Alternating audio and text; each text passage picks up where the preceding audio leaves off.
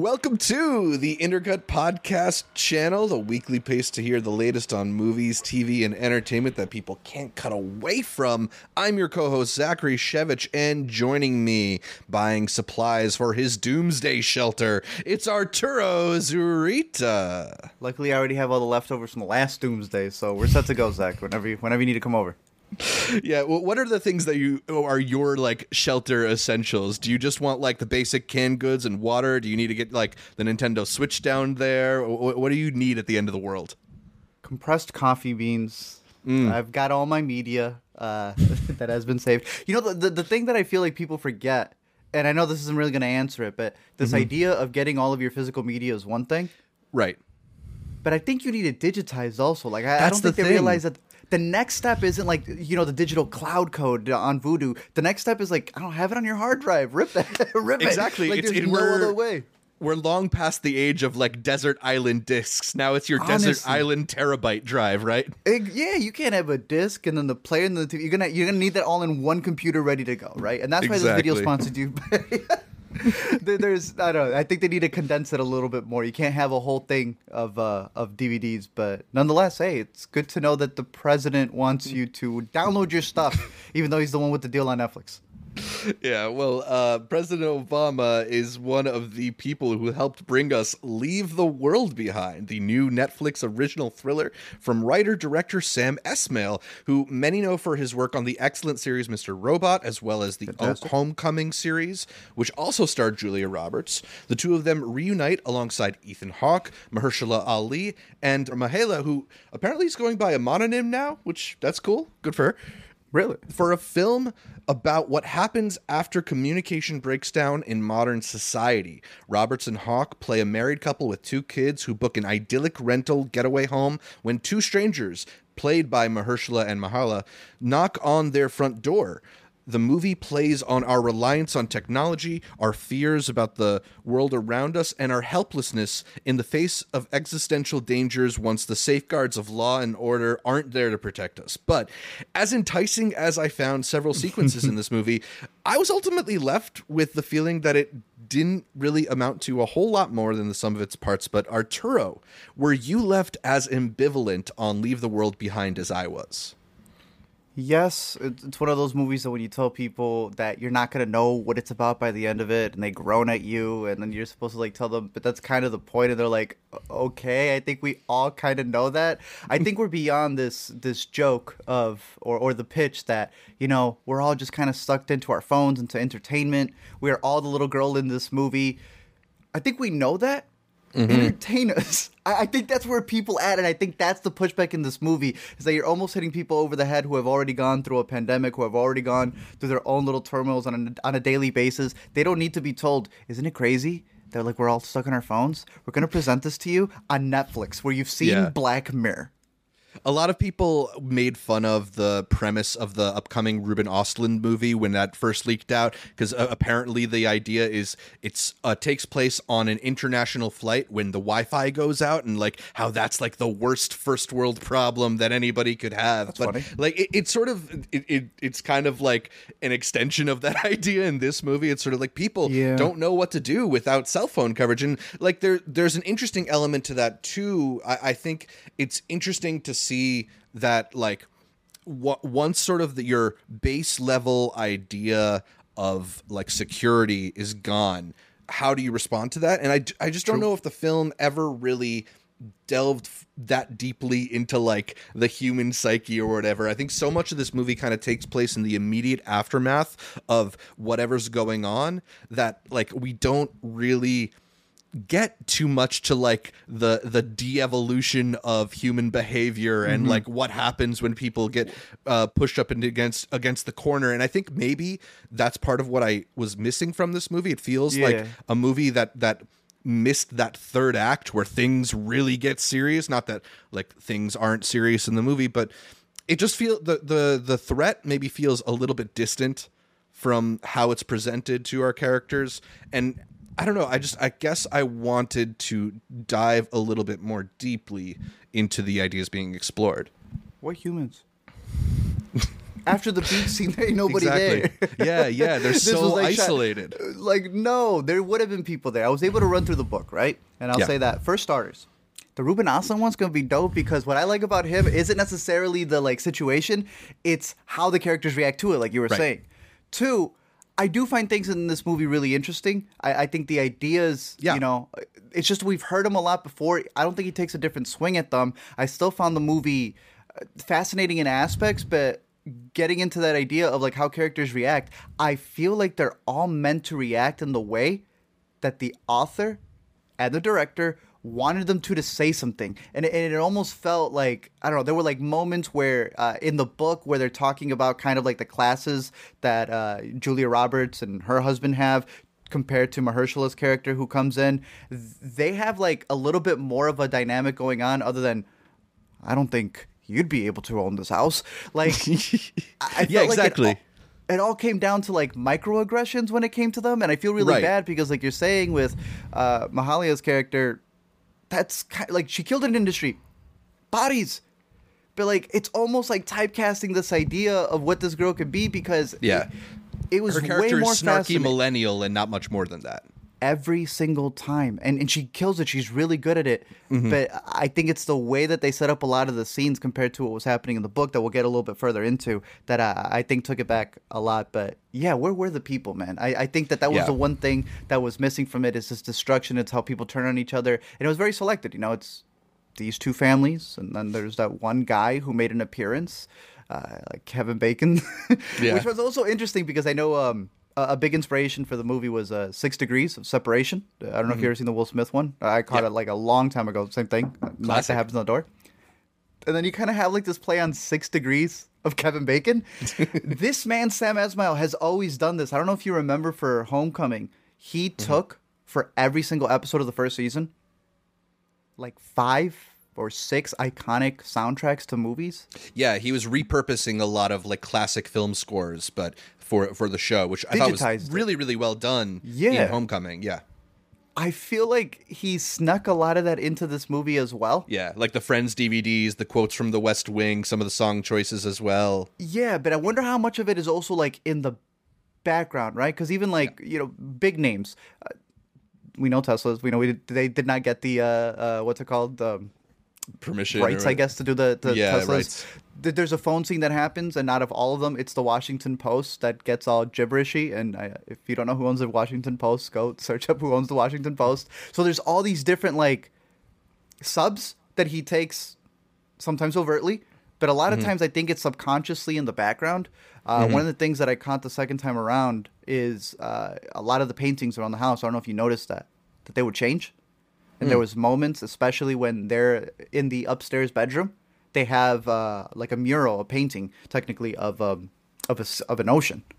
And the mm. sea rises after every chapter because the movie's divided into chapters. And every time right. you go back to them upstairs, it changes and it gets higher and higher. And I was like, okay, so you're doing a lot of these subliminal things in the background, right? The little girl's not wearing NASA for no reason. The the, the, the son wearing Obey. Mm-hmm. I Googled that, and I was like, okay, let me remember. I know Obey was was kind of yeah, in the news what is a that, little Shepard bit ago. Fairey? Yeah. Yeah. The guy who made Obama's posters, co-posters. Yeah, exactly. So I'm like, I don't know. I feel like there's a lot of intertwined. The man made Homecoming, like you mentioned earlier, and that's, yeah. a, that's a show about reprogramming mm-hmm. soldiers that are coming back home with uh, a lot of various uh, techniques. Yeah. I, I feel like a lot of that is in this movie.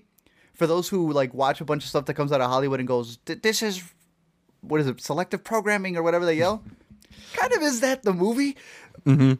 Yeah, so Leave the World Behind was shot by Todd Campbell, who's worked with Esmail on Mister Robot and some other projects. And they incorporate a lot of the like skewed angle, angles that sort of defined the look of that show. I don't know if it's like full Dutch, but like, yeah, the, the kind of tilted uh, camera work. But there's also a lot of like really ominous crane shots. And to me, that almost gave me that same feeling of like Big Brother watching over these characters. And they're just like these mm. little, little peons in, in this like greater global conflict. But aside from, as you mentioned, like those subliminal elements or production design details, like I, I think as you were also mentioning, like, this movie maybe gets a little bit more bogged down in some of those, like, microaggressions and, like, the politics of being, like, a a, a liberal person in suburban, uh, a wealthy suburban neighborhood or whatever that is.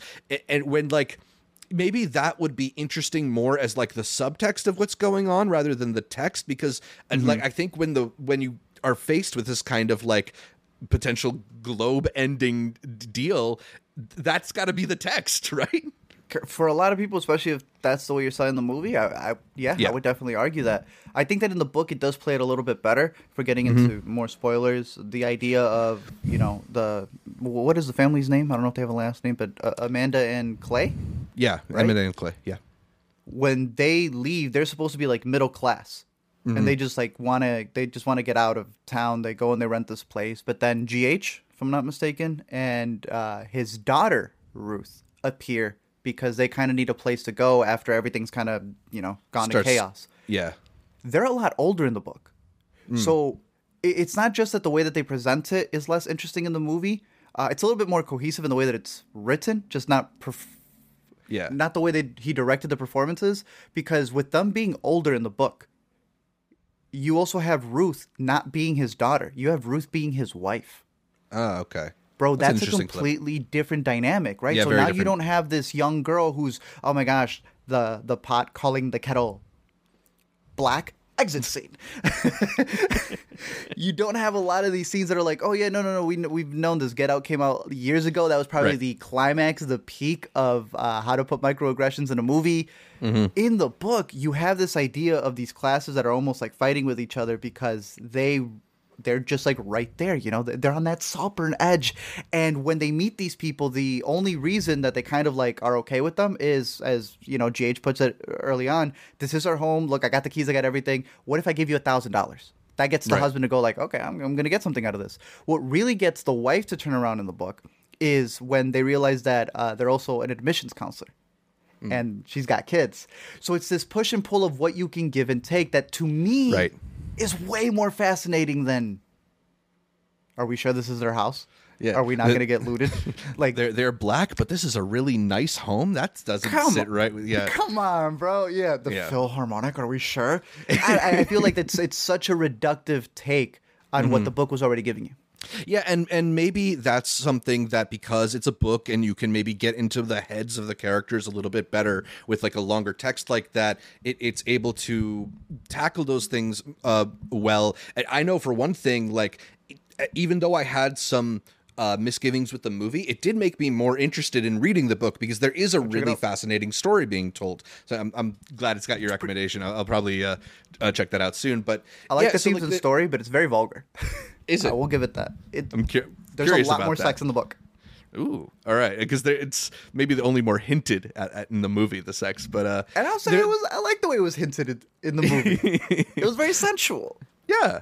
Um, there are also a lot of elements of uh, disaster movies in this that I think actually work really well. Uh, I'm not sure that I've ever seen anything quite like that sequence with the oil tanker near the start of the film, like very much like a like a natural disaster kind of vibe. Uh, I don't know if there was a particular sequence that stood out to you, whether it was the, that one or the stuff with the autonomous cars. I think that was the coolest one. I've been calling that one uh, uh, Tesla Tetris. I thought that mm-hmm. was a pretty funny scene. Uh, yeah. I especially like how she does, like, the, you know, the, the inside Children of Men shot where it's kind of like moving inside the car as you're trying to duke it out. I think totally. that would be my number one. Um, there was two, like, plane scenes, right? One was the drone-ish type thing that's dropping all the letters. Yes. That, that uh, Ethan Hawke drives away from. Um, yeah, and then there's the one with Mahershala Ali.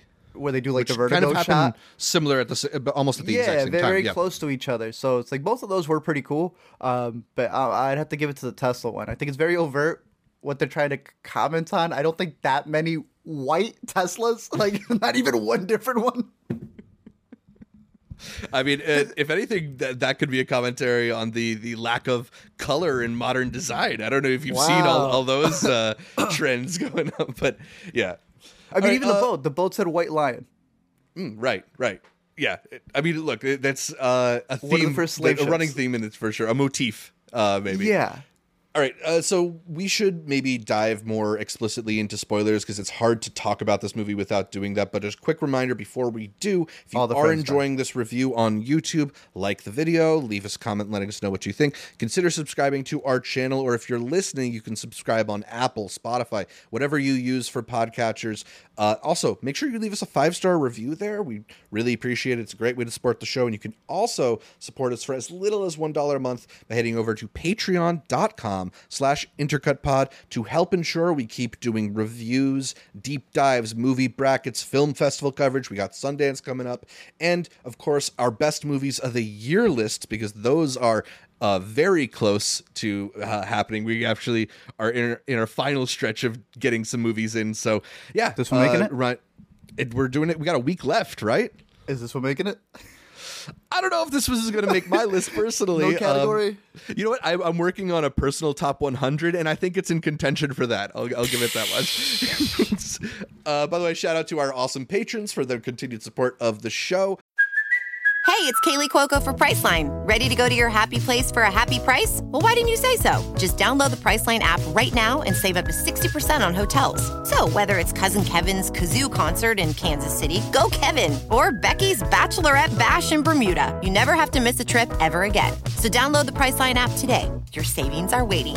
Go to your happy place for a happy price. Go to your happy price, Priceline. Uh, but let's dive into the spoilers with uh, the idea that Leave the World Behind tries to sort of keep you guessing, both for what is actually happening in the world around them, as well as whatever secret motivation some of its characters may have. Was it enough to keep you interested? Did you find yourself growing tired of waiting for the answer? And did you actually feel like the answers ultimately led to a good payoff? Thematically, yes. As an apocalyptic movie where you're trying to figure out what started it all, you know, like The Walking Dead, what is that virus? Right. Half, um, I don't know what theory you got out of it, because obviously they leave it open-ended, and I knew right away. I'm like, they're not going to answer this. They're not going to wrap it up in a bow. It's mm-hmm. two and a half hours, and yet we're we're spending a lot of time focusing on other things. But it is Sam Esmail, and I thought he left enough clues there. You know, we're, we're talking about yeah. a lot of the thematic threads that are left with uh, the production design and Easter eggs. But I also kind of have some theories on what I think was happening. I think they kind of showcase different uh, uh, models of what could have happened. They they do have one massive through line, which is clearly no matter who it was, the idea is to destabilize the country, yeah. get people to panic, to turn in on each other, and then that is what brings the country down, is is having no information. You know, we have misinformation right now, but worse than misinformation, I truly do believe this, is no information. Like exactly, at least... Yeah. There's a lot of I mean, clutter, that, but you can maybe find the truth when you're right. just left to your own devices that don't even connect to Wi-Fi. Then, uh, yeah, you're kind of screwed. Yeah, and that's a lot of what the movie is trying to explore, right? Is like, what do people do when they don't have a, an idea of what to do? Is somebody guiding them? Somebody they can look to for more information? Like their their best uh, hope for figuring out what's going on is to like go talk to the prepper, because maybe the prepper is on top of this. But you know, like it, it, it is, those elements of it are interesting, but like, you know, as I was mentioning before, you never really get to explore the depths of their desperation. You know, they, they, by containing them to the house and kind of keeping it somewhat polite. Like, I think you, you never really see like the consequence of their no information, right? Like the, uh, I, I, I found yeah. it interesting. I found it interesting the way that they would get little tidbits and then they'd find other tidbits that feel that kind of f- mess with your perception before. And I, I think the whole idea of the information being intentionally misdirecting, Uh, the way that, you know, there's the flyers that are in uh, in Arabic, and then there's the flyers that are in Korean or, or Mandarin, as as Kevin Bacon doesn't really know. Um, I, I think that is a cool idea, that like the the search for information will only uh, can only put, sometimes like make things more obfuscated. But mm-hmm. I think that it gets to a certain point where it's like, okay, and now the world is changed as far as we know, and then it just sort of leaves you there. And I, I, I think when you are so focused on the internal dynamic of these characters for the final sort of element to be so external, doesn't really bring a sense of closure to the story. Even if, like, I, I didn't really find anything that happened to be, like, un like not interesting, right? Mm-hmm. I just, it felt like the end of the second act and not the end of a third. What would have been your take on the external? What was happening? Well, so he, they mentioned that it's some sort of coup d'etat, and I don't yeah. know, you know, and I, I think the, the the the dropping of the information of like the the Russian uh, officers or, or delegates or whatever it was that they pull out of the country is probably the most telling. Given this move, this movie's sort of general pol- political perspective, there's some kind of like uh, maybe Russian cyber uh, attack that that's trying to, you know, present all this uh, confusing misinformation. But I don't know. I, I, I don't know if I have like a co- I don't know if because we are so removed and because the movie is partially about that misdirection of information, I don't know if there's like a clean takeaway to be had. I don't know if maybe yeah. the book that you read uh, illuminates any more about that. Um, no. so uh, yeah, it's either external, right? Or it's mm-hmm. internal. Almost to a degree. Or they even kind of hit you with a third one. No one's in charge. Which I, right. I do think has like a level of scariness. I, I, I don't think so. I think someone to some degree is still in charge in some capacity. I, I do think that it could be an outside force. When listening to the author discuss the book and how he was approaching it, um, he also kind of very much left it open to interpretation. He was mm-hmm. very much focused on the characters. So he said that his editor thought it was like aliens. He's like, oh, it's aliens that have attacked and have caused this, you know, rumblings to cause everybody to uh, go in on themselves.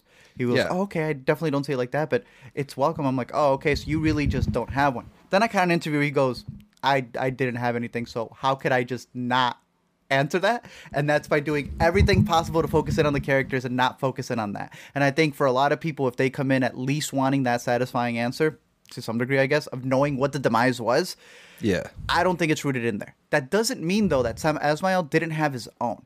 And that's where mm. I personally think it's corporate America. Let me explain. I think it's corporate America because this is a guy who made all of Mister Robot yep. be about a, a hacker who was mm-hmm. going to take down, uh, you know, through his cybersecurity ways, the, the big conglomerate that was in there. There are Easter eggs to that company in this movie. Oh. You see it in their devices. So you're saying that if they did choose to return to New York City, they might have run into Rami Malek somewhere? Maybe. Or just, you know, in his universe of things, that was his yeah. way of almost implanting in there. I think it was all kind of internal. I think it was an implosion almost waiting to happen. I think mm-hmm. that several countries also do, oh, hurt themselves so that they could tell daddy or mommy, right, oh right. my gosh, they hit yeah, me. Yeah, coup d'etat, right? Um, is this like the, is this the political conflicts of our time reaching a, a point where they just blow themselves up? I mean, we, we you know, it, it is my sort of, yeah, I, I I can see that as well. And it's, it's fascinating to see that sort of, uh, you know, imploding of civilization happen yeah. from this context. But I think where I th- I feel a little bit let down by the movie is I, I either want that aspect of it to be clear or the personal aspect to be a little more consequential. And where the movie ultimately, clear to the characters. Yeah, the movie ultimately leaves us with, you know, Ethan Hawke and Mahershala off doing some other adventure. Yeah. Myha'la and Julia uh, Roberts, you know, staring down a bunch of deer, and then the kids sort of off on their own too. And it's, I, you know. There's a conflict that happens towards the end of the movie where Mahershala and Kevin Bacon's character are pointing guns at each other. And mm-hmm. it's not that I wanted that to get bloody or whatever, but it's kind of like Chekhov's gun element in that you're introducing this threat of danger and then nothing really happens. Isn't that the knock it, at the beginning? What is that? Knock, knock in the middle of the night. I, I, that's what I'm saying. I think the whole movie plays off of these preconceptions that we've had. Yeah. And I think when they do it, like you're saying right here, for story elements that we know, that's when it's the most interesting. Sometimes mm-hmm. it gets a little into, you know, things that we've kind of seen a, a lot, and it feels like the characters are just uh, creating tension just to create tension. But yeah. the Chekhov's gun of it, I think, is almost kind of the idea of like there was a knock It ends up being a family who's a different color than them. Are they going to be dangerous? Actually, no. It's the complete inversion of what it's supposed to be. True. And like, I'm not against a subversion in that way, but I think uh, I think what it did is sort of left me feeling like, who actually changed in this movie, right? Who, who, wh- which character went on a journey? Maybe Julia I Roberts so. became Julia a Roberts. little bit. Maybe she yeah. became a little not bit a less suspicious of people. But like, yeah, it, they're yeah. they're they're small arcs, and it contrasted with what's going on in the movie. I don't know, um, and that all to, compounded upon the actual ending being the Friends D V D reveal or whatever it is. It's just cute. kind of felt. It kind of felt like a joke ending to me. Like it I, was I a kinda, joke ending. I, I f- fast forwarded through the credits to see if there was another scene. You know, like it's. It, I, I was. I don't know. It just did. I, I my reaction to the ending wasn't that's a funny reversal or whatever. It was just that's that's it. I I, I was. Yeah. It, it just didn't feel. It, it didn't feel like it was wrapping things up in a way, even if I thought a lot of it was really interesting. Yeah. Also, what's going on with the animals in this movie? Because this is if this is a cybersecurity attack, I don't know why that's affecting flamingos. Well, they had the uh, the noise. That's the big thing. And in the book, there's just before the noise, there's after the noise. And that, I mean, yeah. there's the, the point with the kid, right? They they mm-hmm. kind of do the misdirection of, oh, he got hit by a tick, but he was so focused on his phone. Did that tick do something to him? Like, how can a noise affect this kid so much that his teeth start falling out? Yeah. Crazy effects work there, though. Like, that was mm-hmm. I don't know if you've ever had a dream convincing. Of your teeth falling out, but like, damn, now no, we got but ourselves some H D footage. You've do never you had one? Where you... No, I never had one. I, I probably had one where like I fell and hit myself, but like that. That's going to lead me to having a dream after seeing that vis- those visuals. Like, damn, yeah. no, that was pretty bad. But it's supposed to be that screech. And to me, I took yeah. it as like, okay, so this screech is what's causing these animals to like mess up all their migration stuff. You got the deer coming in and the deer. Uh, I've heard uh, uh, a twofer on that. They mentioned in the movie seeing deer is a very good thing. Some people believe if you see deer, that means that they're in a place where they're protecting you. I've also am of the belief you see a deer run. So, I mean, it could go either way there. The flamingos, I went deep on this. All right. And I don't I don't know if you're going to like this answer. And again, that's kind of my whole point for, for uh, my breakdown of the movie is that I, I get it, but I'm also not agreeing that it's satisfying. I, I, mm-hmm. I feel like I have an answer, but it doesn't mean it's satisfying. Sure. Well, you see, Zach, the author has a flamingo tattooed on his right arm. I kid you not, this man's like, it's very personal to me. I'm like, what? Okay, gotcha. Cool. So cool, great. I guess it's just that, you know, the noise caused yeah. the animals to go up, upstate, downstate, whichever, yeah. wherever they were. I thought they were up north, and it turns out they were on Long Island. Yeah, I mean, they, they have to be somewhere where, like, the skyline of New York City is visible, right? So Ten they minutes be... out of Boston. Like Last of Us. Exactly. But I yeah, don't know. I mean, the ending for the three characters, I do think that they all, they, they do wrap up thematically, you know, you're yeah. not going to know, like, the characters what happened, but do they all have their own little story arcs that they go on? And I think right. the biggest push here is, like, I, I think they do. But I can't argue with you that it's not entertaining because they're not entertaining. Like, if it was a better family, it would be more interesting. But you got this yeah. middle-class family and what was supposed to be an elderly couple now being played by younger characters, right? Mm-hmm. I do think that when they go and they have that interaction, it's supposed to be this this microcosm of, like, all right, now you got the the they're both neighbors, but you got the, the doomer, and then you got the more philanthropic, liberal black guy who realized he never really knew his neighbor, right? They got right. guns faced at them, and it isn't until this little speech where he's able to convince him to give him the money. But in that, there's that bit where he gives them uh, cash, and they talk about mm-hmm. it being bartering. He's like, yeah. well, no, it's still cash. He's like, well, no, it's bartering. I, I thought that was a good line. Yeah, I thought no, that was so a clever that, way to I, I say think things have my, changed. It, this is sort of the trouble of, like, trying to do film criticism in the middle, because like I thought from a beat by beat perspective, I really enjoyed a lot of elements of this. Well, that's the, what I'm saying. The disaster yeah. ele- the disaster film elements were really strong. A lot of the dialogue is really sharp and really precise, and the characters are pretty well defined, even if I don't find them that deep.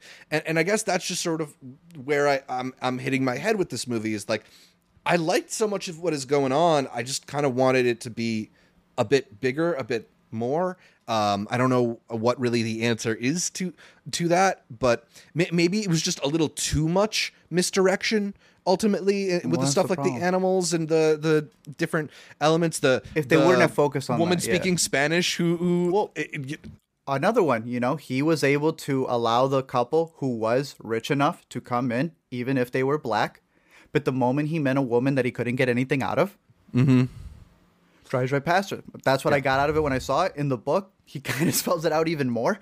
He gets mm-hmm. into this whole breakdown of morality. Are there even morals in in uh, in an apocalyptic world? Don't you just make them up as you go? You know, this idea of like the truth is only written by the you know the people who win. And yeah, you know, he also had that other excuse of like, well, at least I can communicate with Mahershala, and he gave me a thousand dollars.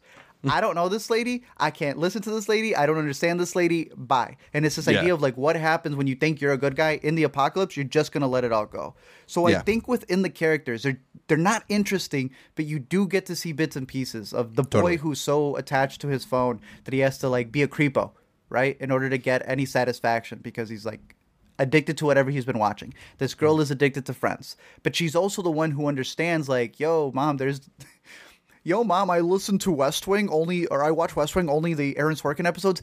I don't. Again, they overwrote the characters, in my opinion, because when yeah. she starts telling her mom that story, that parable about like the the guy who was warned multiple times, they're practically telling you this is the one girl who does get it, and it's like the the cheesiest way of like them telling you, you know what, the kid's got this. Okay, mm-hmm. It's like you're critiquing her for only focusing in on the, the media that she consumes because that's her like getaway. But then at the same time, she's like, she's so smart that she's the only one recognizing. No one's telling, no one's paying attention to the girl who first saw the deer, right? Yeah. No one's paying attention to her when she's the, the one who. How did she even know to go to the bunker? Out of all the houses to go into, she just like right. She picked and that I, one. I think it's, yeah, it's trying to tell you that the, the kids are the future. Gen Z knows what they're doing, or alpha, whatever we are at this, at this point. But when she goes down to the basement, it's also like criticizing her in the sense of like, she just wants to know the ending of the series. Just mm-hmm. like you want to know the ending of the series. And don't you realize that that's very childish? Focus on the dying world around you. And I'm like, what's the point of this? What's the point of this? Yeah. And, and that's, I guess, where I, I come down on is that like, there's just... Even though I think I'm still like a slight recommendation for this one, especially because it's on Netflix and that's like it's a, it's a very, it's a very easy to like sit down and like go, get work your way through. Even though it's a little bit long, I still kind think of. it's a pretty pleasant watch. Maybe pleasant's the wrong word, but enter- I, I think it's a decently entertaining, it's decently entertaining. captivating watch. I left, I left myself wanting a little bit more and, and wishing there was something else there, that. but. But yeah, like I still think it's worth checking out. You know, it's got some fantastically charismatic actors. I don't know if there's one person whose performance in particular you liked. I, I enjoy seeing Julia Roberts in this mode. I you know I, I think I, you know I think Sam Esmail does really know how to utilize her her natural charm without making her particularly likable. Yeah, because this is an unlikable character, and no yeah. one's argued about her being unlikable, as we usually see many times when, when a character can go all in, right? You know, uh, bodies, bodies, bodies. Everyone complained about them all being mm-hmm. unlikable. I'm like, but they got it down to a T. This person is also really unlikable. In the book, she's even worse. She says a yeah. lot of messed up stuff. But yeah. Julia like, just has that charm. Yeah, and it's, it's she is able to play, like... Uh, tightly wound suburban mom without going like full Karen in a, in a caricature kind of way. Yeah, so you can still kind of understand the viewpoint of where she's coming from. Right. Um, and, and like you had mentioned, they had already worked together on Homecoming, and uh, I never got to finish Gaslit. I saw like the first free episode that we got. No one's got stars, but they also worked with each other on that one. Um, yeah. But I thought her and Mahershala Ali in that scene that they had together, I was like, whoa. Hey, yeah, I, I wasn't chemistry. so sure about her, I wasn't so sure about her dance moves, but yeah, the chemistry. Oh no, no, no, is there. It's terrible, absolutely horrendous. Even, even in the apocalypse, yeah, it's yeah. the scariest part. But very jerky. I, I thought them two together were were really good. Um, it, it was interesting. I had read that Denzel Washington was going to originally yeah. be in the movie, and then he dropped out, mm-hmm. and I think maybe that's why they had to change the. Um, The, the the ages of the characters, because I guess he would have been a little bit older and maybe they had a counterpart for him that would have made them the older couple. But what's interesting is in the book, um, they call Mahershala's character Denzel. You, you look like Denzel, which again is supposed to be a bit in the book. But I also found that interesting. Even more fascinating is that they bring up Obama twice in the movie. right. or in the book, and how Clay doesn't like the Obama administration. So this man put it on his book of the year and then became producer on it. Yeah. All I need to know at the end is I need to know what those script notes were. I mean, they kept that part out of the movie adaptation. Of course they did. Uh, also, very funny that Julia Roberts' daughter is so obsessed with Friends and not at one point doesn't ask, hey, Mom, uh, were you on Friends in the first couple of seasons dating Chandler? You know what? The the thing is, is that Julia Roberts already has the perfect out because of mm. Ocean's twelve. Because exactly. of that bit with, that they did. You know what I'm talking about. Yeah. Where they had her play Julia Roberts, even though she wasn't Julia Roberts. So one of the me, great... Uh, cameo bits of all time, yeah. Clean pass for her. You all gotta explain totally. It here, Sam. I got you. Um, so are, you sound like you're also on a slight recommendation for this movie too. It's, it's sh- interesting, you know. Yeah. I, I, I now understand why the Obamas call their thing higher ground. Uh, I think that there's enough in there to pick apart and connect things, and I'm sure people are going to pick out a bunch of other things that are in the movie, you know, with the production yeah. design, with what the characters say to each other. I, I think there's there's some interesting aspects to when the characters, you know, hide something from each other. Oh, did you see a plane fall? Uh, no, I didn't. Don't tell my daughter that because yeah. we think our wife is still on a plane, you know. They're really good actors. That I and I just think that the direction wasn't there to really push them to the next level. And thank mm-hmm. God he got this cast, because the worst cast would have been horrendous. Yeah. But you got some of the best players out there. Um, and, and for that, I think it's interesting. The the the the movements of the camera were a little too much to me. If you want a very long shot and you're trying to get it wide, shoot an IMAX, my G. Like I don't, I, I can't keep doing this the entire movie. That was a little disorienting for me. But overall, I I think I'll revisit it again in the future. Yeah, I'm I'm curious to see what more people think about it, because I think there's a lot of stuff that's that's very interesting in there. And I, I still am interested in Sam Esmail's work. I, I find it to be like distinct and have a, a really interesting perspective that feels modern. Like he, he feels like he's not looking backwards with his movies. He is really trying to look at like what are the new conflicts. And I, I, it's cool, even if I don't know if I one hundred percent vibe with the execution here. Makes sense. All right, so I think those are most of our thoughts on Leave the World Behind. Let us know what you thought about the movie. Uh, but that's about it for this edition of After Credits on Intercut. You can catch more from me, Zach Shevich, by following me on uh, Twitter, Instagram, or Letterboxd at zshevich, Z S H E V I C H. And check out my YouTube or TikTok channels at Multiplex Show. Arturo, where can people find more from you? You can find me over at L M E Movies on all social media, as well as YouTube dot com at Let Me Explain, where you can send us a copy of Friends if you have it, in case everything goes to crap. Or you can find me every week here on the Intercut Podcast. This girl had H B O Max, Max, whatever it was when she had it on her app. Download she had the episode. Netflix I, in the two years ago when they still had the rights. Right. I also uh, I like that thing at the end, right, where she had the remote and it's right over Netflix. I like I like that, Esmail. More of that. She should have downloaded the episode, though. Yeah. Uh, right. You totally can. I mean, I, I don't know how to, but I think you can. Um, so, but... You can listen to every episode of the Intercut Podcast on iTunes, Anchor, Spotify, whatever your favorite podcatcher is. I like Overcast. And then make Download sure them. You're subscribed not just to the audio, but to the video as well on our YouTube channel, youtube dot com slash intercut pod, where you can Rip catch it. Our riveted faces as we run through the latest in entertainment. Find new episodes of the Intercut Weekend Must Watch streaming on our YouTube channel every Monday. And please leave us a comment, like the video. Consider heading over to iTunes or Spotify to give us that much requested five-star review. It does a lot to help our channel. Uh, like our social media feeds, Facebook, Instagram, Twitter, uh, even on Patreon, you can find us at IntercutPod, and you can get updates throughout the week from Art, from me, from all the guests we feature here on Intercut. You can also check out a link to our Discord in the description of this episode. Thanks again for tuning in, and until next time, I fucking hate people. Great line.